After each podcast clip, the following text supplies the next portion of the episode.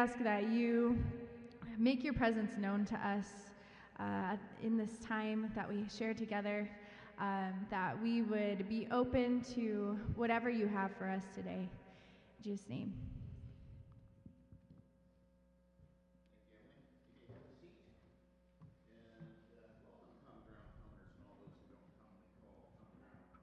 There, now I have the mic on. Uh, good Lord. It's a giant Faltinsky. Welcome back, Creedon. Good to see you. Hey, everybody. Creedon's back, back from Germany. And going to spend your senior year here in Rapid City. So we get to see him every weekend, right? Holding you to that. Awesome. Good to see you. Um, okay, so happy Father's Day to all the dads and all those who take care of young people uh, like a dad would take care of them. Uh, glad to have you here. Uh, I want to just share before I give you the announcements a, uh, a, a common ground distinctive something that's different. So if you're new here, or uh, and, and, new can be pretty relative. I've been around here knocking around for about five years, and I'm still figuring out where I'm at half the time. Uh, by the way, my name is Nick, and I'm kind of the chief misfit on staff here. Uh, so, one of the distinctives about Common Ground is one I'm very excited about. Some time ago, my wife and I started a ministry to uh, millennials, and one of the things that was said about uh, that generation was that they were leaving the churches in droves, that, that they were just vacating church. And uh, Timothy Keller, who's a stud of a pastor up in New York, he uh, said that one of the things we have to uh, endeavor for is millennial leadership now. Uh, millennial leadership now. So I want to just do something really quick here. If you are um, in leadership in some way, like the you're already standing. Okay, are you uh, 20 or 30 years old within that range. Okay, all right. Matt, you can stand up now because you're in that range, right? Okay. Um, if you're in leadership in this church in some function, like, you know, you take notes for meetings or things like that, and if you're in 20 or, and you're helping out by serving, like you're doing the soundboard or things like that, and if you're in the 20 and 30 range, would you just stand up for a second? Okay, and we're missing a lot of people here today, in fact. Now, I just want you to take a look. Now, if, if you're in the 20 to 30 range or younger, maybe just under 20 or something, would you just stand up for a second? Okay, and this is with most of our college students gone.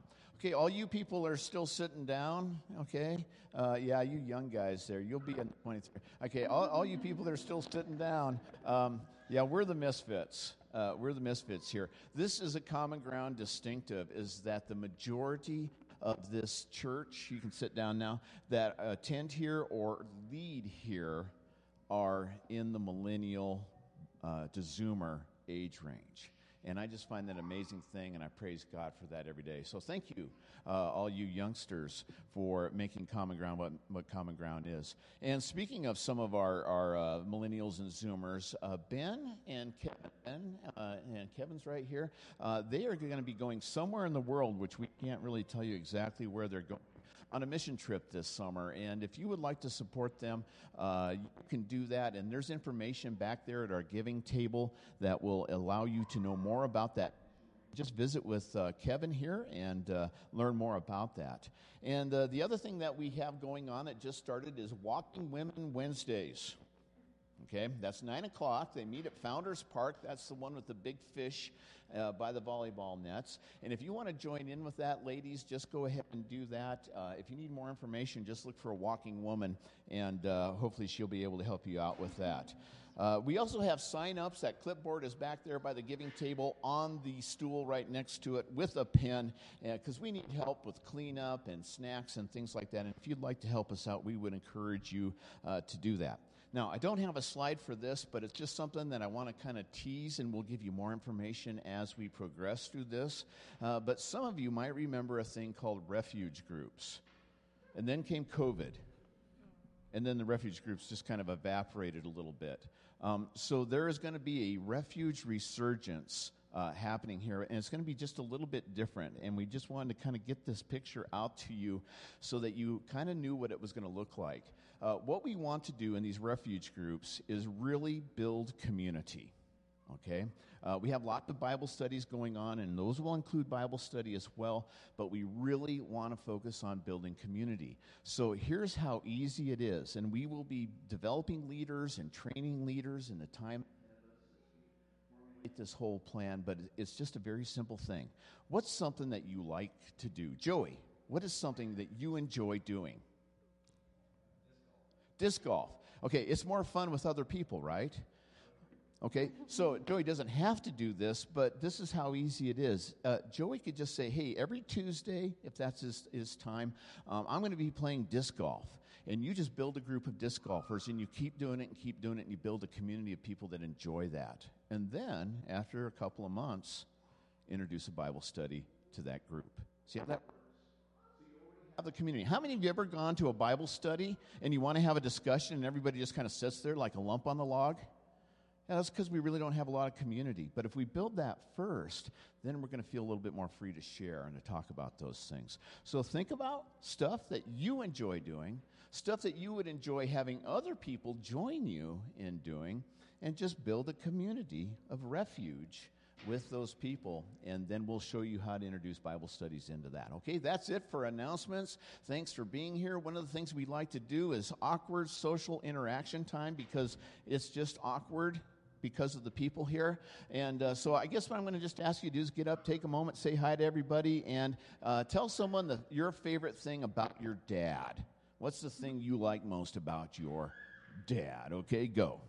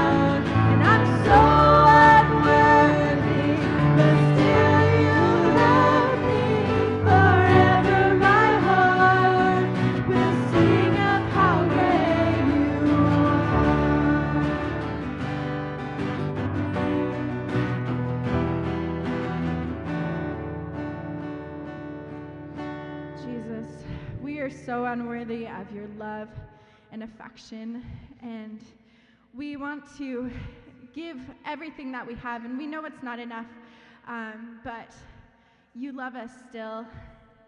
Um, thank you so much for everything that you give to us. Um, help us to be um, open to just giving right back. Um, we're going to go into a time of offering. Um, on the screen, you'll see the different options of how to give to the church. Um, I just encourage you guys to really think about it because giving to the church is a really big deal. Um, you know, ministry takes a lot of time and a lot of money, and um, we want to um, be able to keep things running.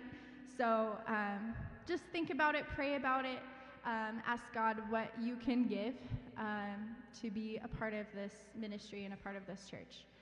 Um, we are going to go into another song. Um, and I just would love if you guys could pray it with me.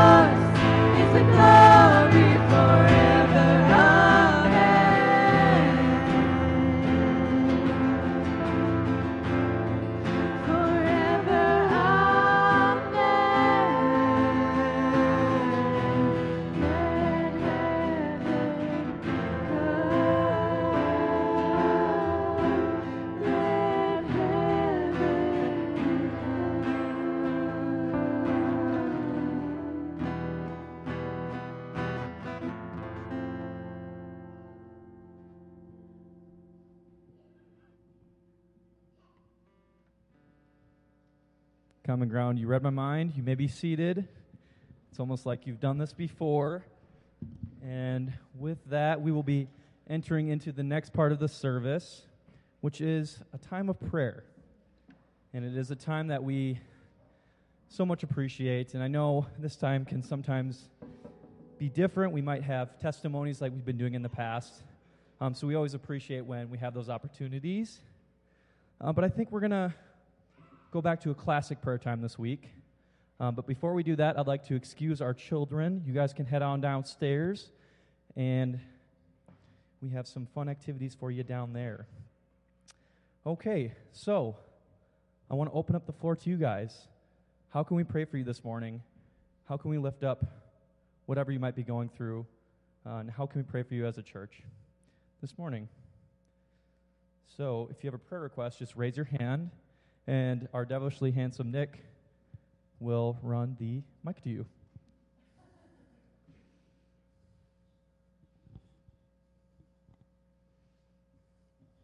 We just want to thank everyone who's been praying for us as we have walked this journey with our family and the twins that my family adopted. They arrived in Denver this week. They are now citizens and are able to live here permanently. Wow.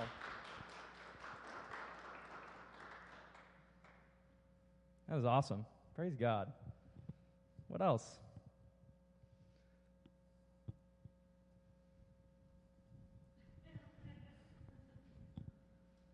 Uh, I guess I mentioned this to a few people, but for my mission trip to Pterodactyl Island, I need currently I, I need a work visa because I'm going to be there for four months, and right now it's not approved yet. So uh, we just pray for me to get that because currently I'd have to have two tourist visas. I'd have to leave and then come back in, and that's just more expensive. Um, but yeah. Awesome. We'll pray for that. Pterodactyl Island, is that like Jurassic Park? Or is it, I don't know. I suppose dinosaurs need Jesus too. But. Stub. Yeah, this is the first time I've been out since COVID, except to exercise. And I couldn't think of a better place to go than to go to church with you people. I praise the Lord. Amen to that. Amen. So happy to have you with us, Stub.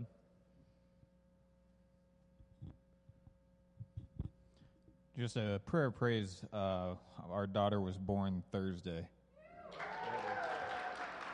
So, And pretty, what's her name? pretty excited. What is uh, your daughter's name? Uh, Liara Grace Phelps. L I A R A, if you're writing it down. All right. Praise Jesus for that too.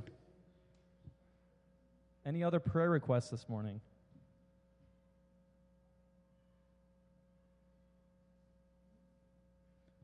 Laura. Um, can you pray for Jonas? He has to go back to school on Monday after his quarantine, and he only has one week left because all the teachers quit coming at the end of school because they already gave out grades. But he kind of dreads uh, French school. So can you pray for him? Absolutely. We will pray for Jonas. School's hard for everyone. Ugh, dang school.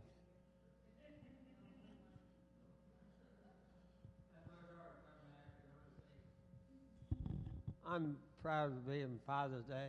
I'm a father of two married and one single, a grandfather of four married and one single, and a great grandfather of 10. The, the oldest one will be a senior in high school, the youngest one will be one in August.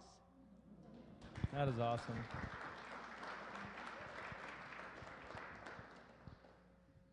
Amen. Other requests? I'm really good at waiting. I can just wait up here forever.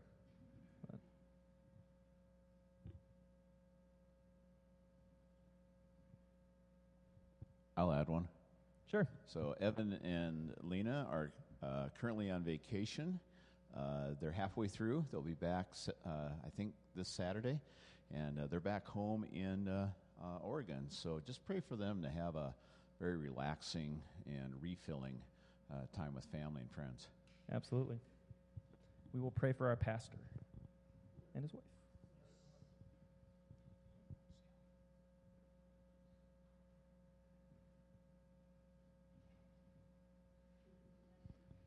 Okay. I think we can go into a time of prayer. If you guys would just bow your heads with me, we'll pray as a church. Heavenly Father, I thank you so much for this body. Thank you for these people. And I thank you for this building that we get to come together and just enjoy time with one another, be in community, and ultimately, God, worship you. And so, what a blessing that that is that we get to do that in a country where we have the freedom to do so without fear of persecution, God. Um, so, we just pray for Kevin as um, he has a summer of preparing his heart for the mission trip in an undisclosed location, God. Um, he's heading into a country where he might not have that same freedom. Um, but God, I just pray that you strengthen him, embolden him, and that you that you would watch his steps and that you would open up a path for him to get to this country. Um, and one of those things, one of those steps, God, is a work visa. So we just ask that you would provide in that situation and just check all the boxes, and so that Kevin and Ben can go to this country and worship you and, and make your name known. And God, we have many blessings that we want to thank you for, one of them being Liara. We thank you so much for welcoming this beautiful child into this world, God. And we just pray that you would surround her um, with people who would point her to you, God, that she would grow up knowing your name. And God, we thank you so much uh, for the Coles um, friends, and we just thank you so much that they're now citizens of the United States, God, and that they get to live in this country. And so we'll praise you for that. And we also pray for Stub as um, he gets to be here with us today. And we missed his presence in this church and his, his big old smile, God. Um, and we just want to pray a huge thank you for the legacy that you've made with his family. Um, he's got so many kids, and they, and they have kids, and um, what a beautiful um, generation that you've made with him. And um, so we just praise you for that this morning, God. We also want to pray for Evan and Lena this morning as they are in Oregon, um, being with their friends, being with their family, God. I just ask that you let them relax. Ha- let them have a long Sabbath where they're away and they get to just really enjoy um, the beautiful state of Oregon. And we just ask that you protect them as they travel back next week, God. And we also want to pray for Jonas as he is back in France. God, we just ask that you would protect over him and give him strength and boldness as he has just a little bit of school left, God. I just pray that you would ease his spirit and help him to remember that you're with him, God. And so, Heavenly Father, we ask this morning that you would hear all these prayer requests and that, um, that you would listen and that you would make your will known, God, and that, um, that yeah, that, um, that you would hear us, God. So we just pray all these things in Jesus' holy name. Amen. All right. Now we're going to invite Job up to deliver a sermon to us this morning.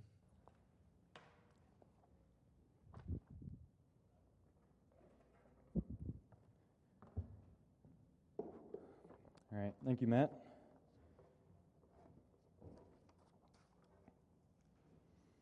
All right. Hello, everyone. My name is Job Goodale, and I'm uh, I'm just a person. Uh, nothing nothing too crazy. But yeah, last time I was here, we were still in the basement at the creamery, and there were only like 10 people here and a camera like shoved right in front of my face. So whew, this is very different. But here we go. So, if you've been with us for the past couple of months, we've been slowly making our way through the book of Daniel. For those of you who have not been with us, but also just as a good refresher, the book of Daniel is divided into two sections. The first section is very narrative or story driven, and we see Daniel and his friends try to live honorably in the midst of exile in Babylon. That's where we get a lot of our famous Sunday school stories of um, Shack and Benny in the fiery furnace, uh, Daniel in the lion's den, stuff like that. The second half cycles back chronologically, and it follows through some of the prophetic visions given to Daniel later on in his life. And in order to describe some of these visions, uh, Evan has been using this analogy of like a sports bar where you have all of these TVs playing different games on the bottom, but our attention is meant to be drawn ultimately to the big screen on top. And God uses this in order to sort of pull back the curtain and reveal to Daniel what is going on.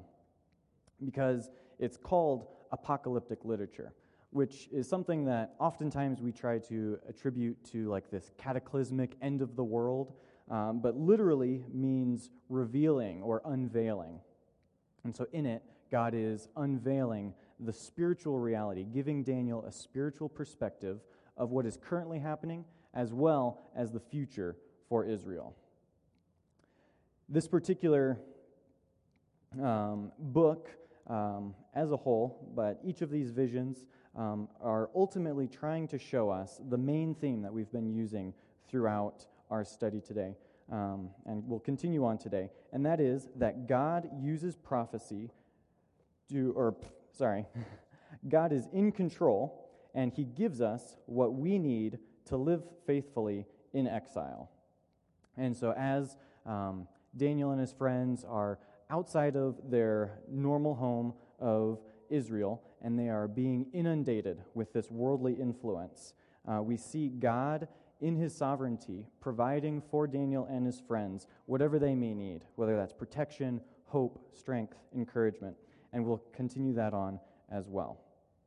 But before we begin, I'd actually like to begin with the end, um, because this section, this particular chapter, is very difficult. It's very dry and it's very easy to get lost. And so I want to give you a tether in order to hold on to so that hopefully you don't get lost as we go through. And that is the theme for today, which is that God uses prophecy to demonstrate his faithfulness so we can have hope in the face of suffering. Let's pray. Dear Heavenly Father, we thank you for today, um, and we thank you that uh, we do have the freedom to come together and publicly worship you. Uh, I pray that as we come and submit ourselves to your word, that you would be opening our hearts, softening our hearts to hear and receive what you would have for us, and that uh, what we hear would not simply just stay as head knowledge and good information, but that we would be able to go out from here, put it into practice, and declare that truth to the world.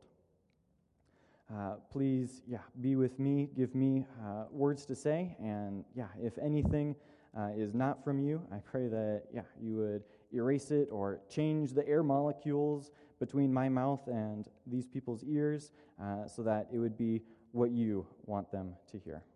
We love you so much, Lord. Uh, we thank you and praise you. And we pray all this in Jesus' name. Amen. All right. So if you would open your Bibles with me to Daniel chapter 11, we will begin. And a bit of uh, background uh, chapters 10, 11, and 12 are actually one uh, single cohesive interaction. And chapter 10 actually ends with this messenger angel coming to Daniel in order to encourage him in this uh, yeah, mental struggle that he's having, trying to understand and bear a lot of the, um, the hurt and the grief and the despair of seeing a lot of these visions. And so it's actually the same messenger angel who is speaking through the entirety of this chapter. Now, um, yeah, like I said before, it is very dry, but we're going to try and read it all in one big fell swoop. And so this is going to demand your attention, your focus, and I would ask that you try and stretch and exercise your ability to be attentive to large sections of Scripture, and especially difficult Scripture like this prophecy. And so, as we read, really try and feel the conflict and the tension that goes on throughout this chapter. So, beginning in verse 1 And in the first year of Darius the Mede, I took my stand to support and protect him. Now then, I tell you the truth. Three more kings will arise in Persia, and the fourth, who will be far richer than all the others. When he has gained power by his wealth, he will stir up everyone against the kingdom of Greece. Then a mighty king will arise who will rule with great power and do as he pleases.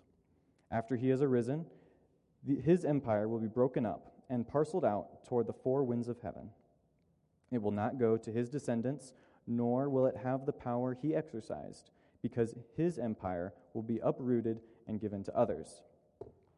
The king of the south will become strong, but one of his commanders will become even stronger than he and will rule his own kingdom with great power. After some years, they will become allies. The daughter of the king of the south will go to the king of the north to make an alliance, but she will not retain her power, and he and his power will not last. In those days, she will be betrayed, together with her royal escort and her father, and the one who supported her. One from her family line will arise to take her place. He will attack the forces of the king of the north and enter his fortress. He will fight against them and be victorious. He will also seize their gods, their metal images, and their valuable articles of silver and gold, and carry them off to Egypt. For some years he will leave the king of the north alone. Then the king of the north will invade the realm of the king of the south, but will retreat to his own country. His sons will prepare for war and assemble a great army, which will sweep on like an irresistible flood and carry the battle as far as, as his fortress. Then the king of the south will march out in rage and fight against the king of the north, who will raise a large army, but it will be defeated. When the army is carried off, the king of the south will be filled with pride and will slaughter many thousands. Yet he will not remain triumphant. For the king of the north will muster another army, larger than the first, and after several years he will advance with a huge army fully equipped. In those times, many will arise against the king of the south those who are violent among your own people will rebel in fulfillment of the vision, but without success. Then the king of the north will come and build up siege ramps and will capture a fortified city. The forces of the south will be powerless to resist. Even their best troops will not have the strength to stand. The invader will do as he pleases. No one will be able to stand against him. He will establish himself in the beautiful land and will have the power to destroy it. He will determine to come with the might of his entire kingdom and will make an alliance with the king of the south.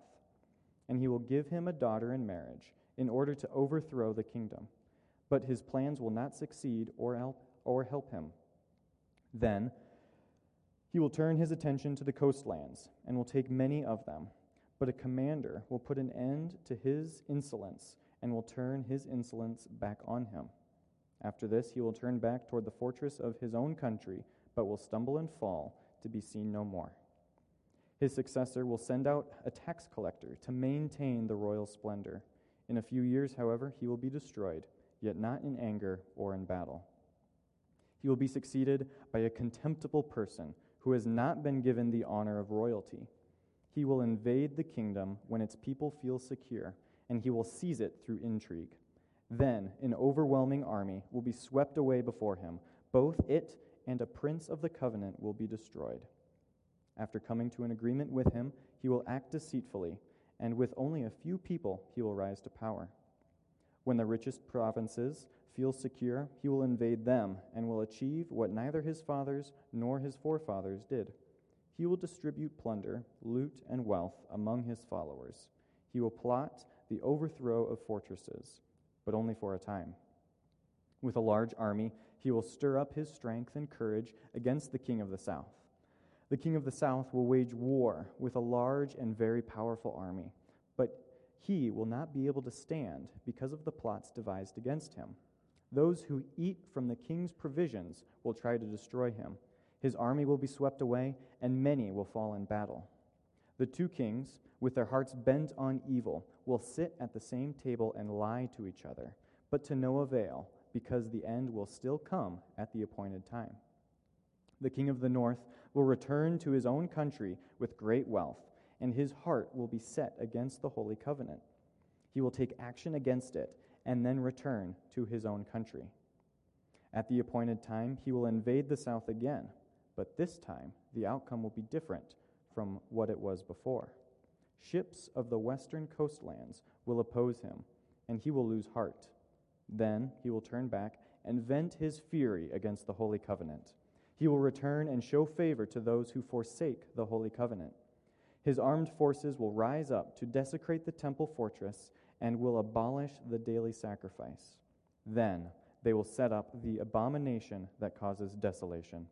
With flattery, he will corrupt those who have violated the covenant, but the people who know their God will firmly resist him.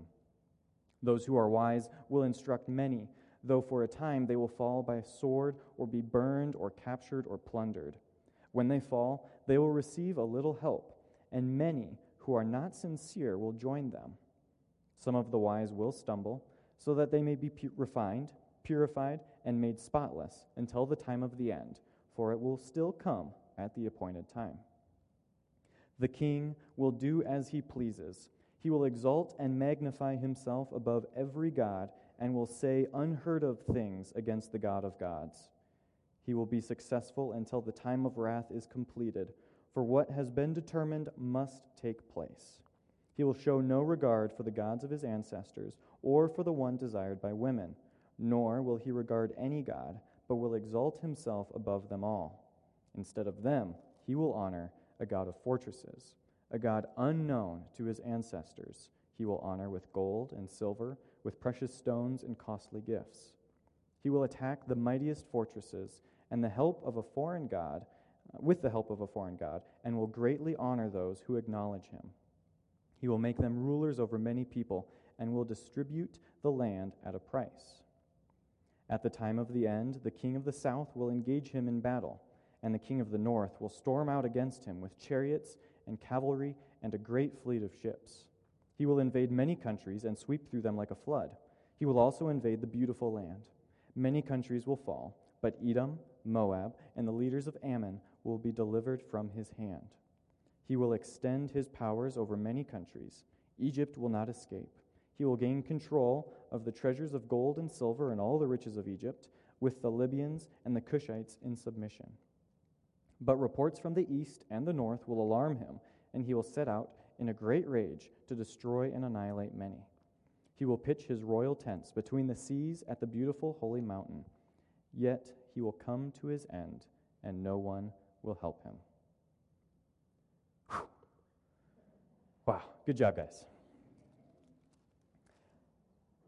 Alrighty, so as we look at this chapter and the book of as, as a whole, um, Evan had previously talked about it, but I'll say it again that there are a lot of critics who try to dispute the authorship of Daniel for this book. And yeah, chapter 11 is one of the, the key things of conflict. They think that there's no way that anyone can know with such precision and detail how history would unfold.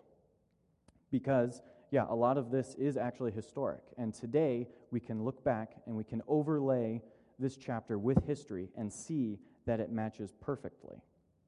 So instead, critics will claim that someone later on, after all of these things had transpired, wrote history and impersonated Daniel, pretending that it was prophecy instead. Now, they are right in saying that no human can know the future, much less the future with this level of precision. But even Daniel in chapter 2, when he was confronted with interpreting and explaining Nebuchadnezzar's dream, was like, I can't do anything. But there is a God who knows dreams and can give you the interpretation. And so we believe in a God who does know the future and could give it with the exact precision that this chapter entails. Now, in order to go through all of the details to its fullest extent, it would take weeks of sermons. And so we are not going to do that today. However, I would encourage you to do a little bit of research to actually try and see how amazingly history lines up with this chapter. But I will try and give you a bit of an eagle eyes perspective in order to uh, sort of place this chapter in our biblical timeline. And so, in the first 35 verses, there are uh, actually 135 prophecies that have been historically fulfilled. And it spans from about 540 BC to 160 BC. Let that sink in. 35 verses, 135 prophecies. One of the major aspects of prophecy in the realm of world religion is that it sifts out truth and establishes what religions are true and identifies lies. A lot of religions will just not touch prophecy, period, because they know that it won't hold up. And no other religion can stand up to the test of fulfilled prophecy like the Bible can.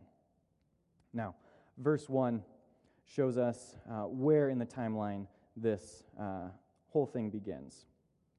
And says, and in the first year of Darius the Mede. And so, yeah, we begin with King Darius, the um, co regent, co ruler with Cyrus of Persia in the Medo Persian Empire.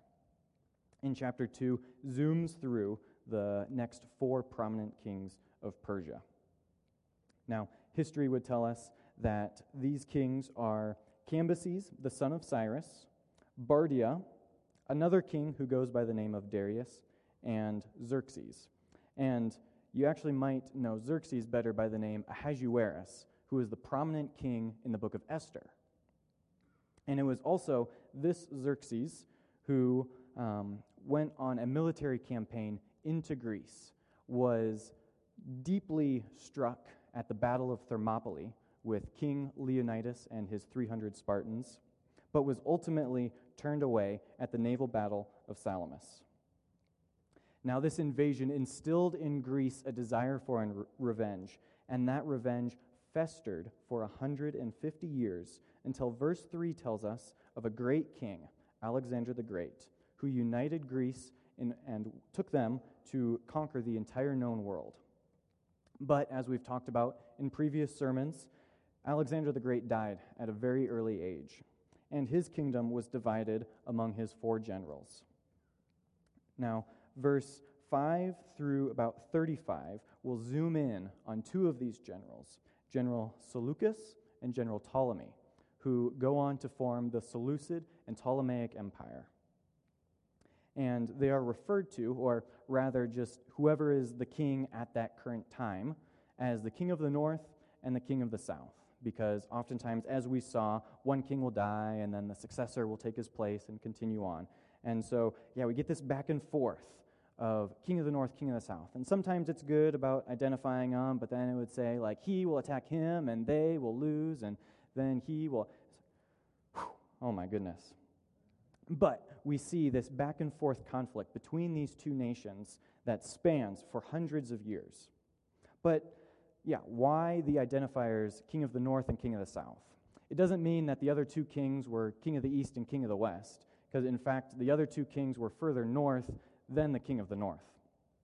Instead, this is um, in reference to a specific geographic location. But the question is, what is that reference point? You see, like these stairs are to the north of me, but they're to the south of you, and they're to the east of you guys. And so, yeah, what, what is this uh, reference point that this angel is using in describing it to Daniel? The Seleucid Empire actually is in present day Syria, and the Ptolemaic Empire was in present day Egypt. Sandwiched right in between those was the land of Israel. And so that is our reference point. As we're going through this chapter and we see this back and forth, our hearts should break, much like Daniel's heart was breaking at the thought of Israel being trampled and beaten underneath these two nations as they're marching right through Israel with no regard to them in order to attack their neighbor. So, yes, this back and forth goes on. But then in verse 21, we actually focus in on one particular king who has come up in previous visions as well. His name is Antiochus Epiphanes. And uh, like chap- this chapter said, um, history tells us that he did illegitimately rise to power, that he was the son of the king, but he was not the, the rightful heir. That, that actually went to his brother, um, who he then had assassinated and uh, had a coup to instill himself in uh, as the throne. And uh, yeah, lots of historians believe that he was uh, mad and insane and would go on crazy rages of bloodlust and um, would, uh, as this chapter describes, um, attack the king of the south in Egypt a couple of times. But the second time, he's actually turned away. And this chapter tells us that it was ships from the coastland. And history will say that as he was approaching Egypt, he actually ran into a Roman ambassador. And the Roman ambassador told Antiochus to leave, or he would be considered a declaration of war against the Roman Senate. So Antiochus tried to play it off and give himself some time. Like, ah, I'll think about it and I'll write Rome a letter. And it says that this ambassador drew a circle around Antiochus in the sand and said, Before you leave, I need a report to send back to Rome. So the intimidation tactic worked, and says that, yeah, the king was turned away, dismayed, with his tail tucked between his legs. But on his way back to Syria, he has to stop through Jerusalem. And still, in his rage and in his bloodlust, he decides to slaughter over 80,000 Jews in a single day. He stops the temple sacrifices, bans the Sabbath law and circumcision, and also sets up a shrine to Zeus in the temple, sacrifices a pig to it, and forces the priests to drink the pig's blood. And for the Jew, the pig was like the worst of the worst for unclean animals and kosher law. This caused one of the priests, a name by Judas Maccabeus, to not be able to tolerate this persecution anymore. And so he revolts, him along with a group of rebels who are just generally known to history as the Maccabeans, into the Maccabean revolt. They're able to overthrow um, Antiochus Epiphanes, win independence for the region, and cleanse the temple. And actually, the Jewish holiday of Hanukkah is in commemoration of this the, the victory that they had over this abomination of desolation, the re cleansing of the temple, and the continuation of the Jewish practice. And now that brings us to verse 36, where I believe there's actually a shift from historic fulfilled prophecy to now future expectation.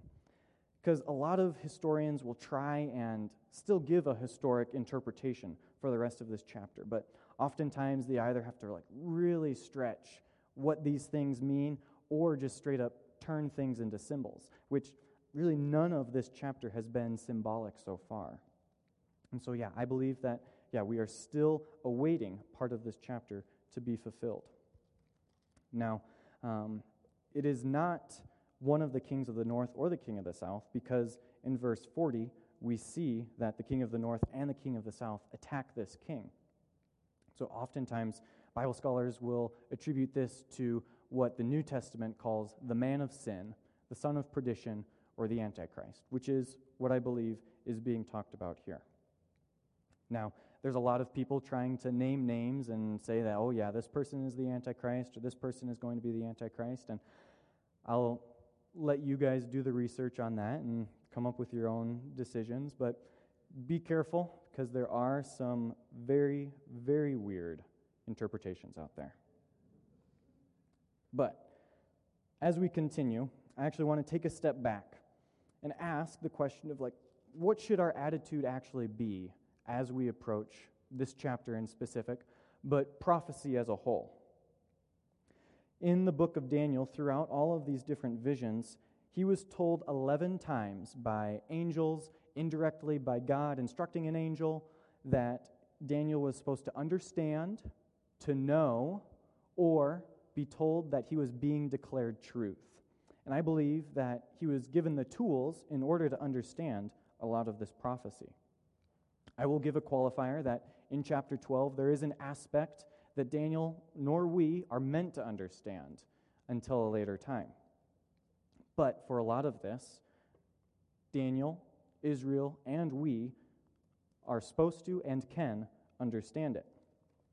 We have the privilege that much of biblical prophecy and much of this chapter is all historic and so we can understand it through a historic perspective. However, for Daniel, none of it was historic, all of it was prophetic.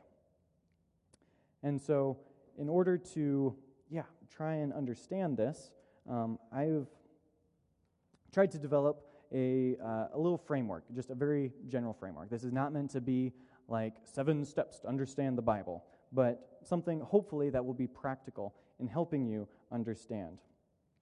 If you listen to Evan, Nick, and Brian in their podcast about chapter 9, dealing with the vision of the 70 weeks, one of the interpretations that they talked about was that the ending of the first 69 weeks lands on April 6th in AD 32 when Jesus is riding on a donkey over the Mount of Olives and looks over Jerusalem before the triumphal entry.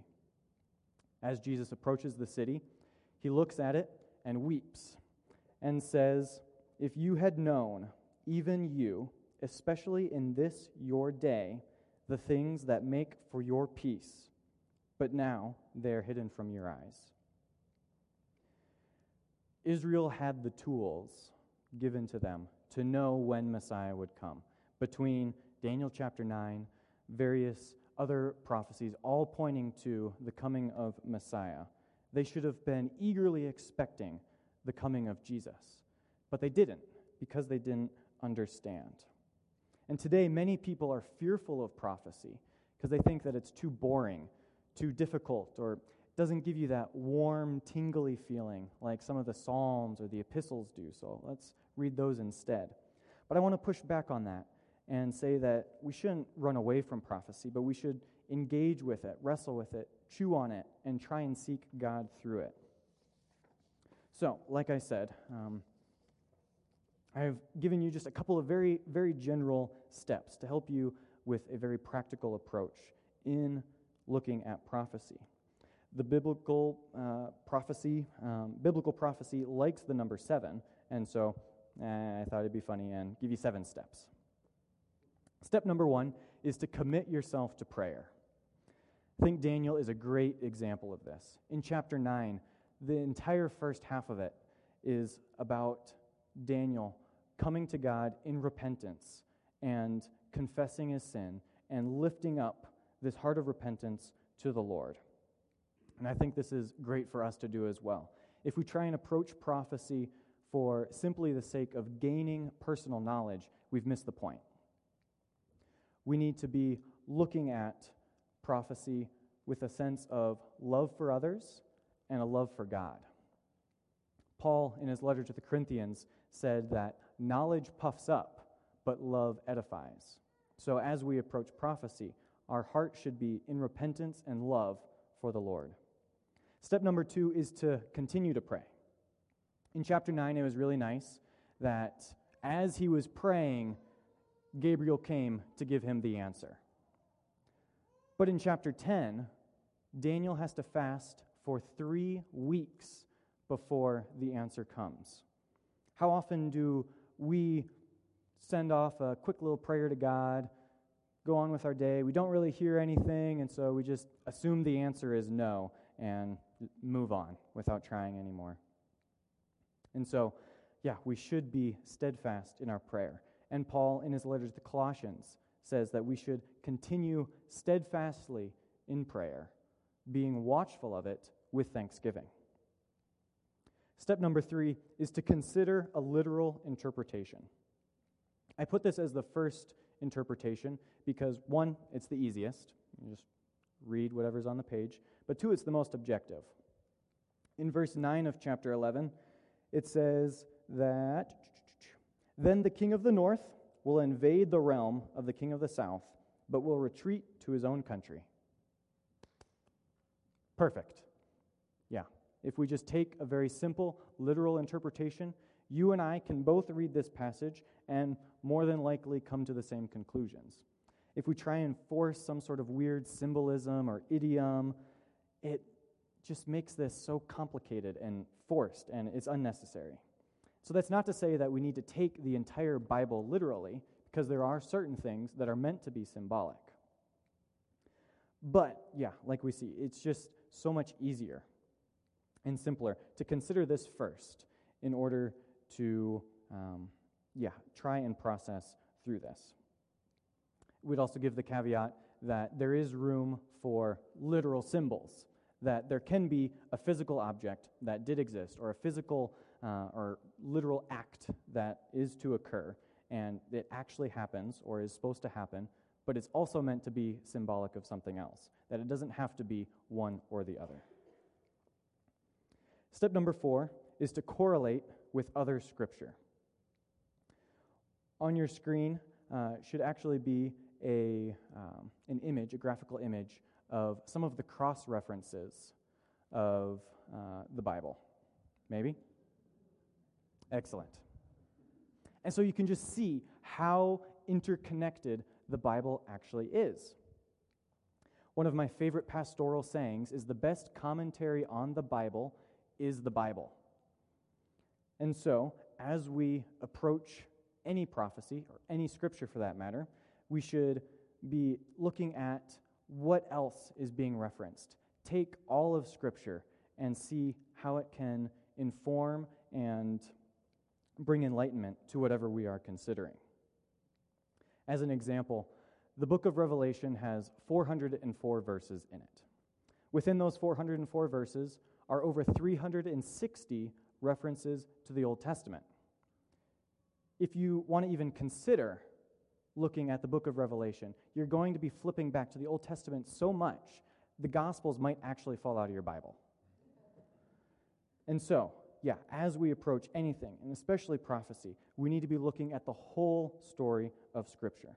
And so, correlate with other Scripture. Step five contextualize potential symbolism or idioms. I put this after correlating with other Scripture because oftentimes if we understand what is being referenced, that can give us insight into what it is we're trying to understand currently. A lot of times, language will be full of idioms that are impossible to perfectly translate to a different language. When I was in high school, I took a Spanish class, and um, the teacher was telling us a story about why we shouldn't use Google Translate um, and, uh, or anything like that, and saying that she caught someone cheating because uh, in a paper that they were supposed to write for class, the student was trying to write, I'll be right back, which a native Spanish speaker will probably say something to the effect of, vuelvo pronto, like, I will return promptly. However, this student decided to presumably go to Google Translate and translate I'll be right back. And he ended up writing estuve, I will be, right, the direction right, back, which means nothing to a Spanish speaker. And so, oftentimes in Scripture, there's, it's been translated from multiple different languages. And so, uh, some translations use a word for word method, and a lot of times these idioms are preserved. And so it can be difficult for our Western modern minds to be able to interpret without contextualizing what it meant in that original language. Along with that, everything was written at a specific time, at a specific place, to a specific audience. And so being able to understand who it was written and what it was written for can continue to bring insight. The sixth step is to connect to Jesus. The Bible is, after all, the story of Jesus. And so we can look for how we see Jesus in whatever this is. The book of Revelation is literally the revelation of Jesus Christ. Jesus Christ was being revealed through the entire book, and by extension, the entire Bible. That does not mean that we need to like weasel our way through and around every single verse to try and come to some sort of nice, neat, cohesive gospel message but rather we can take the gospel, we can take the cross, bring it to the verse, and see how the truth of the gospel, the truth of Jesus Christ, brings further insight and understanding to whatever we're reading. Finally, step seven is to conclude with prayer. Like I said before, this is not some magic, like do these seven things and you'll understand the Bible, but it's just a general framework. And so I think it's nice to end how we began and just turn our hearts back to God in worship and praise and thankfulness for who He is, what He's done, and what He is continuing to do. All right, so we have this nice, neat framework with its cute alliteration, but it still doesn't answer the question of why. Why should we care? Why do we care that Obadiah prophesied that Edom would be judged? Thousands of years ago. Who cares? To that, I will point you back to the theme that I gave you at the beginning that God uses prophecy to demonstrate his faithfulness so that we can have hope in the face of suffering. Like I've said before, much of biblical prophecy has already been fulfilled, but there is some that we are still looking forward to.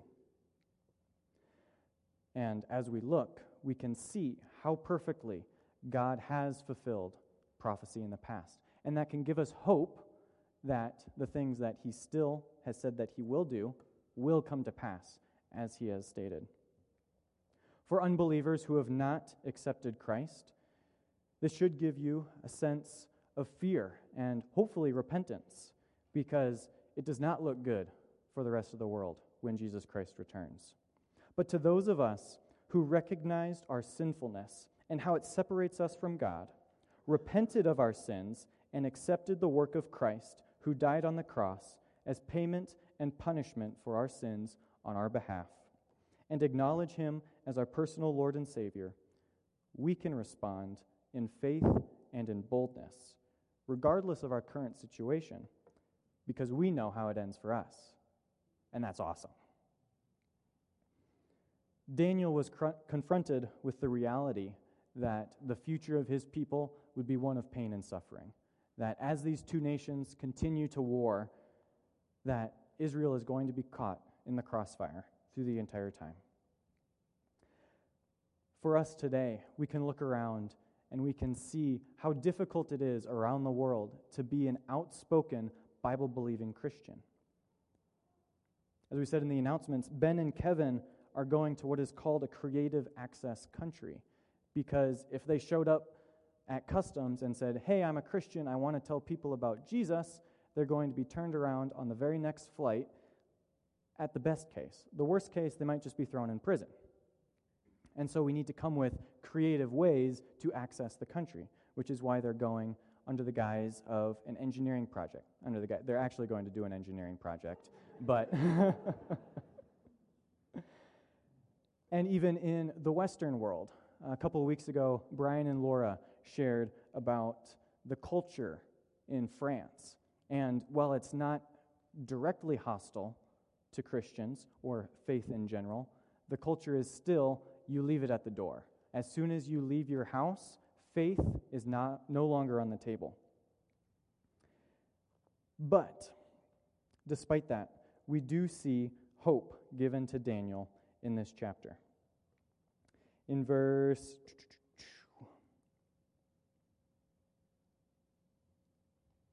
32, he says, With flattery, he, the king of the north, Antiochus Epiphanes, will corrupt those who have violated the covenant, but the people who know their God will firmly resist him. God always provides a remnant to his people. We've seen it throughout history. In the time of the flood, God provided the remnant in Noah and his family.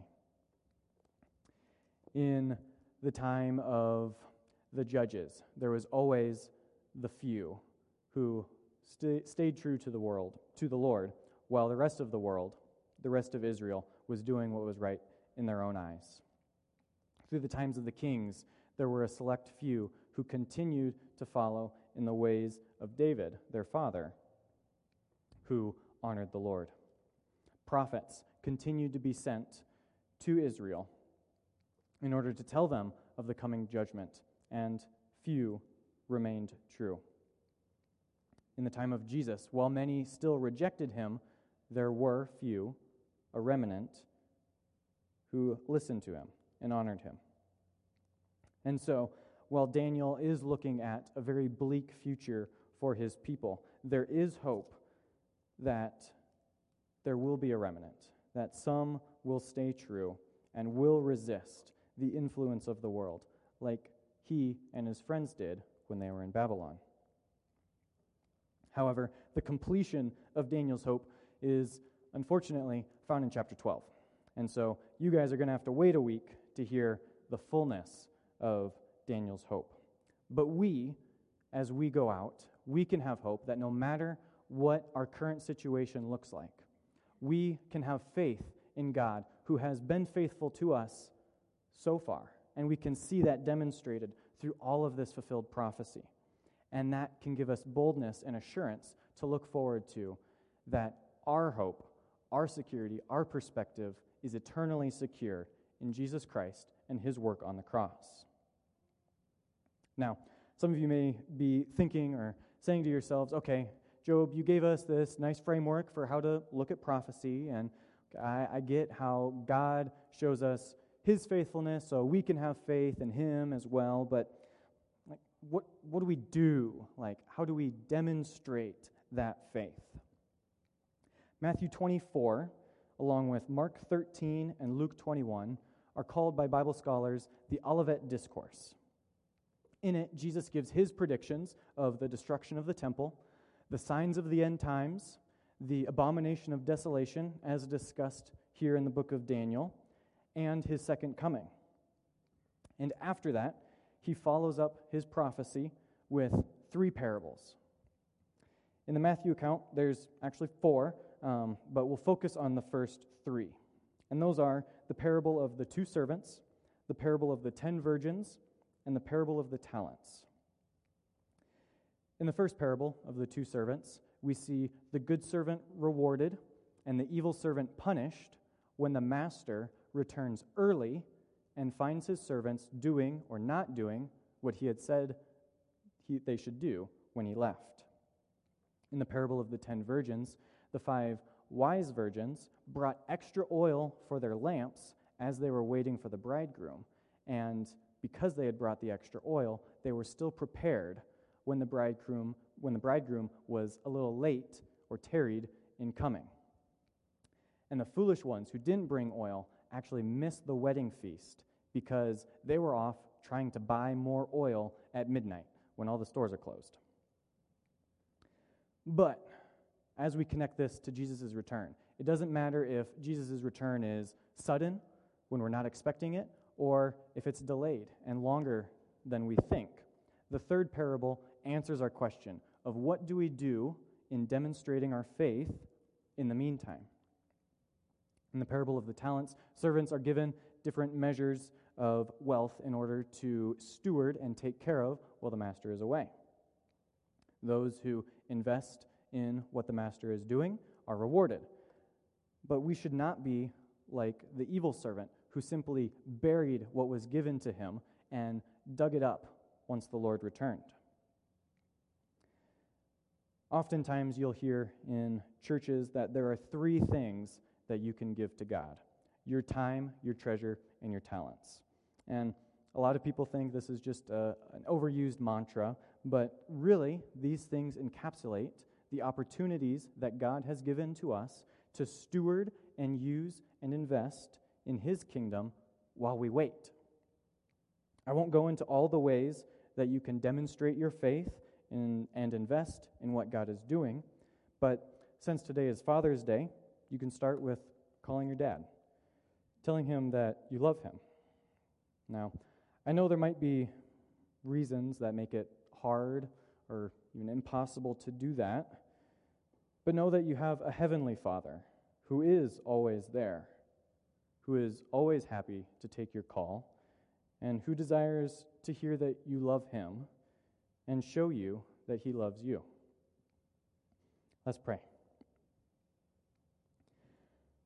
Lord, we thank you. Uh, we thank you for your faithfulness, that you have shown us that you are in control and you do provide everything that we need as we live in this exile here on earth and eagerly await your soon return. And we can trust that because of your fulfillment of things in the past, we can look forward to the truth that you will come as you said you will. As we go from here, please give us boldness to not shy away from the truth and the joy that we have in you and the work that you did, Jesus Christ, on the cross. Whether that be at work or school or in the community, that we would just be bright and shining lights of you and your love. Thank you so much, Lord, um, for today, for the time that we had to come together. And we love you so, so much. And we thank you for your love for us. We pray all this in Jesus' name. Amen.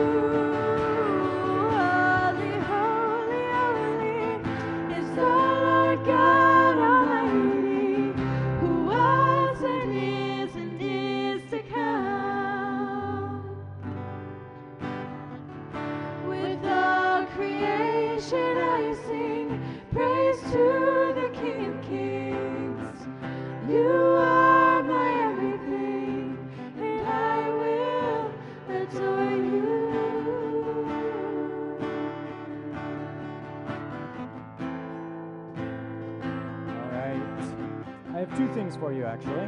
One, if we want to allow the kids to come in, they've been making some surprises for the fathers, Father's Day.